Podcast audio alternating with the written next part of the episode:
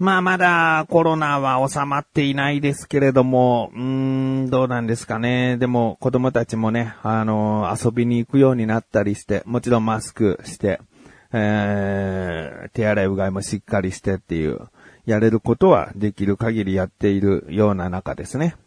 とある休みの日にですね、子供たちが、えー、遊びに行くと。うん。で、長男は、まあ別に約束をしていないけど、朝8時半ぐらいに家を出て、えー公園で遊んでくると。で、友達が来たら、えーその友達と遊んだりするかもしれない、つって。あ、わかった。で、次男、小学校2年生の次男も遊びに行くと。え最初ね、7時45分に待ち合わせしてるとか言ってね、早すぎないと思ったんだけどね。まあ、公園で遊ぶっていうから、まあ公園で待ってる分にはいいかと思ってですね。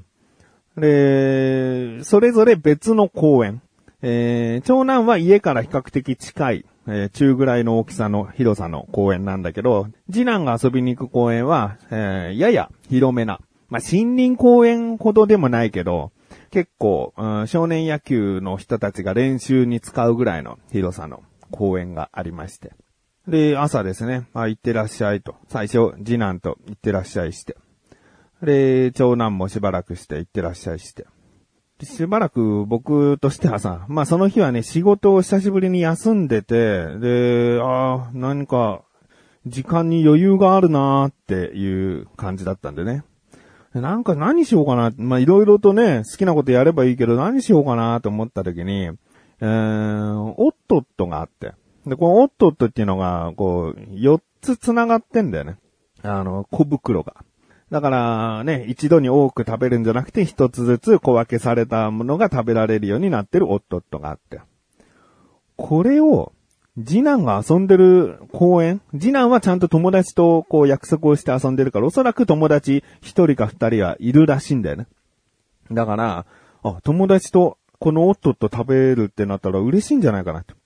僕が小さい頃の思い出としたら、まあ、公園で遊んでてお母さんとかが来て、で、これみんなで仲良く食べなとか言われると、外で食べるおやつってすごいこう、特別感あって嬉しくて美味しいんだよね。だからその気持ちを味わわせたいなと思ってさ、こう、おっとっと持って行ってあげようと。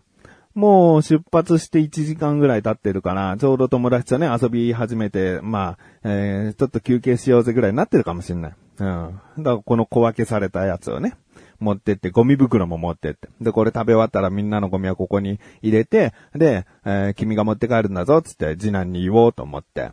まあそんなことを考えたんですよの後、えータイトルコール後に話したいと思っております。うーん、まさかあんなことが待ち受けてるとは思ってもみなかった自分がお送りします。菊池のなだらか向上心。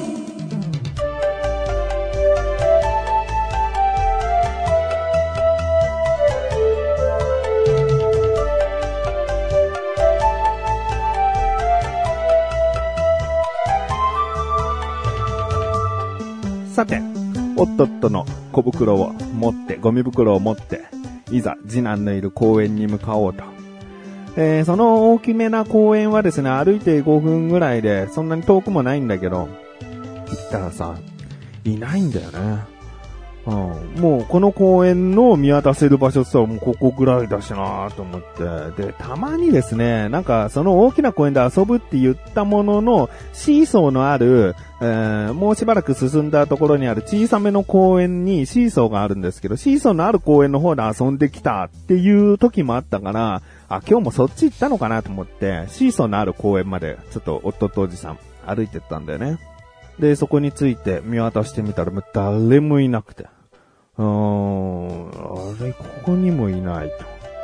でね、次男のね、まあ、ここでも話したかな、次男のエピソードでさ、友達と待ち合わせしたとはいえさ、その、友達側の家族としたらもしかしたら出かける用事とかがあってさ、こう、待ち合わせしたのに待ち合わせ場所に来ないことがね、何度かあるんだよね。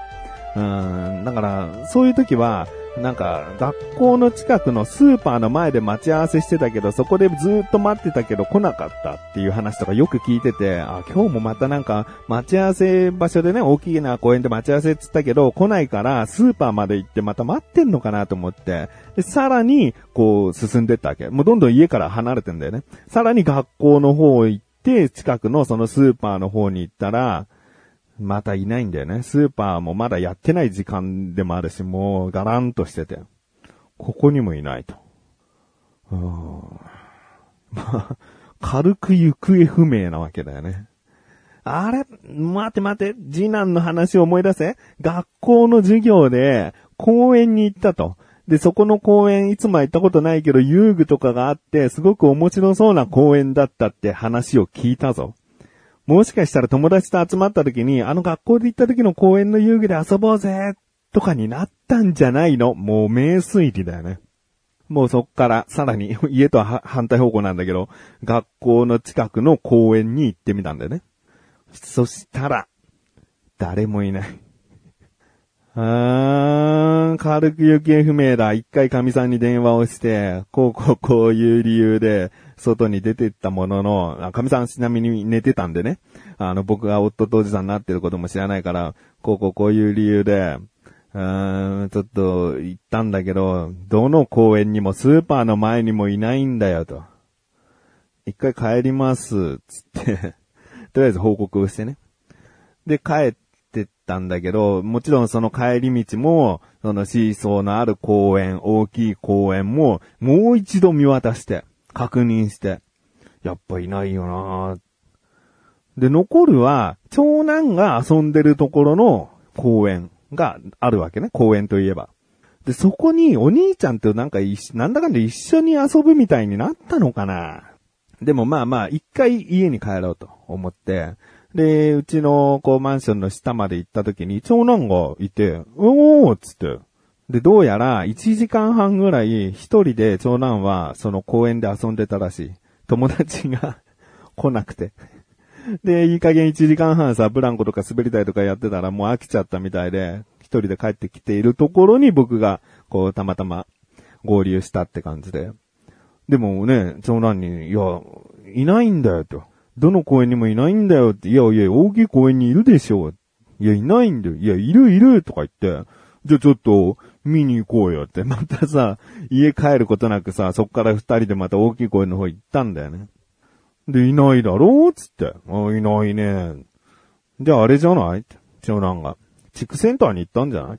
ああ、なるほどな。地区センターな？うんうんうん。確かにこう、名前とか書けば、こう、遊べるような、遊べるというか、いい中に入っててもいいようなスペースがあるから、あそこで友達と暑いから休んでたりなんかしてんのかな？ゲームしてんのかな？とか、あるもんね。で、長男に、ちょっとこう、じゃあ、地区センターなんか見てきてよ、つって、僕外で待ってて。で、しばらくしたら長男が戻ってきて、どうだった？いた？つって。いない。いや、いないじゃん。もう行方不明じゃん、完全な、つって。で、もう、僕の中ではさ、ちょっとざわざわしてくるよね。いや、朝早く出てったから、ねまあ悪い人じゃないかもしれないけど、なんかどっかのおじいちゃんおばあちゃんとかに、僕、お家来るかいみたいな感じで、もしかしたら誰かがこう連れて行ったのかもしれないし、事故かもしれないよね。事故で、交通事故でバーン跳ねられて、で、救急車とか来たけど、身元がわからないからまだうちには連絡が来てないとかさ。もうもちろん誘拐とか、そう、なんでもあり得るよね。いや、ざわざわしてきて。もう、その頃10時近くになってきたかな？もうで、一応、お昼に帰ってくる約束になってる。お昼前か。12時にまでには帰ってきなさいよって、毎回こう言ってあるから、いや、まあ、でもお昼までは待つかと思って。でも、長男とかさ、神さんはさ、そこまで、うん、まあどうかな。だからこの時間にまだ帰ってきてないところではそこまで心配してない。で、僕はさ、ちょっとざわざわしつつもさ、12時になって、まだ帰ってこない。12時半過ぎになって、えー、お昼寝してる神さん。お昼寝ずっと神さんしてるな。いや、ずっとしてたわけじゃないんだけど。まあ、僕が声をかけに行くタイミングだとお昼寝してんだけど。ちょっと、次男が帰ってこないよって言ってさ、みんなもうバーって起きて。あ、長男もお昼寝してたんだけど。バーって起きて。で、もう長男に、誰々君と遊ぶっつってたよね、と。だから誰々くんの家に、君は行ってくれと。うん、その、長男の同級生の家でもあるから、その、ちょっとすいません、つって、今度遊ぶって言ってて、公園にいなかったから、伺ったんですけれども、次男いますか？っていうふうにちょっと聞いてきてくれ、つってもう長男すぐパッと。もうちょっとした緊急事態っていうのがもう、この時間になったらわかるから、もうパッと行ってくる、つって。で、あ、もしその家に行って、いてもいなくても、えーもしくは、その、その家に行く途中で出会ったりとかしたら、次男がいたってなったら、すぐ電話してね、つって。携帯も出して。で、かみさんと僕はもうちょっとそわそわして、僕はもうあの玄関出て、あの上からこう見下ろすというか周辺を見渡して、でいないかなって待ってたわけね。で、しばらくして長男から電話があって、まあ、長男の電話は何でもありだよね。いなかったかもしれないし、いたかもしれないし、途中であったかもしれない。どうなどうなんだどうなんだってって。電話出た。いたーっつって。いんのかいうーん、その友達の家で遊んでたらしくて。でね、次男にはね、最近時計を買ってあげたんだよね。あの、時間がわかるようにつってさ、その、もう次男専用の腕時計を買ってあげたの。で、全然時間も合ってるし、いい、そこそこいいやつだから、しっかりした時計なんだけど、うん、いた、つってさ。どうやらゲームに夢中で、で、そこのオタク、友達のお家のご両親はお出かけしてて、で、長男と同級生のお兄ちゃんと弟で留守番してる感じだったらしい。うん。で、いたから、まあ、このまま連れて帰るよ、つって。で、しばらくして帰ってきて。どういうことだと。ね？時計欲しいっつって時計買ったのに、時間を見ない。全く意味ないじゃないかと。うん、もう、どれだけ心配になるかわかるかと。いう話をして、ちょっとだけ、こう、次男がベソ書いたりなんかして。もうこれから携帯を持たすぞと。もう誰々くんち遊びに行くってなったらその都度電話をしてもらうことになるぞ。なんか次男それは嫌だ、とか言って。じゃあちゃんと時計見て、時間内に帰ってくることぐらいはしなさいよと。ね。公園で遊ぶって友達の家で遊ぶことになるとかそういうことはしょうがない。ね。その流れっていうのがあるから。でも時間内に帰ってくるっていうのを守ってくれないと、それは心配になるぜと。いう話をしてですね。いやーもう、何が悲しいって、おっとっとおじさんのその、おっとっと思ったウキウキした心のね、あなんか、じゃ僕自分のことだからじゃなくてさ、なんかさ、そういうお父さん見ると切ない気持ちになるよね。なんか子供が喜ぶだろうってさ、普段入れないさ、もの、おっととさ、カバンに詰めてさ、あの、自分の子供探しに行ってさ、いないっていう、そんな、まさかそんな結末になるとは。僕はもう、ただただ子供のさ、この喜ぶ顔が見たかっただけなんだけどさ、あーまあ、空回りで終わりましたという話ですね。でもまあまあ、本当にね、無事でよかったけど、何が起こるかわかんないからね。事故も事件も。神のみぞ知るってこういうことだなと思いながらさ、祈るよね。何事もなく、ない、なくあってくれってね。うんもう神様のいたずらでさ、本当に事故に遭う、事件に遭うなんてことでもおかしくないからね。うんいや、もう本当に運が良かったというか、うん、まあ、命あって、えー怪我なく帰ってきたことが、まあ一番良かったですね。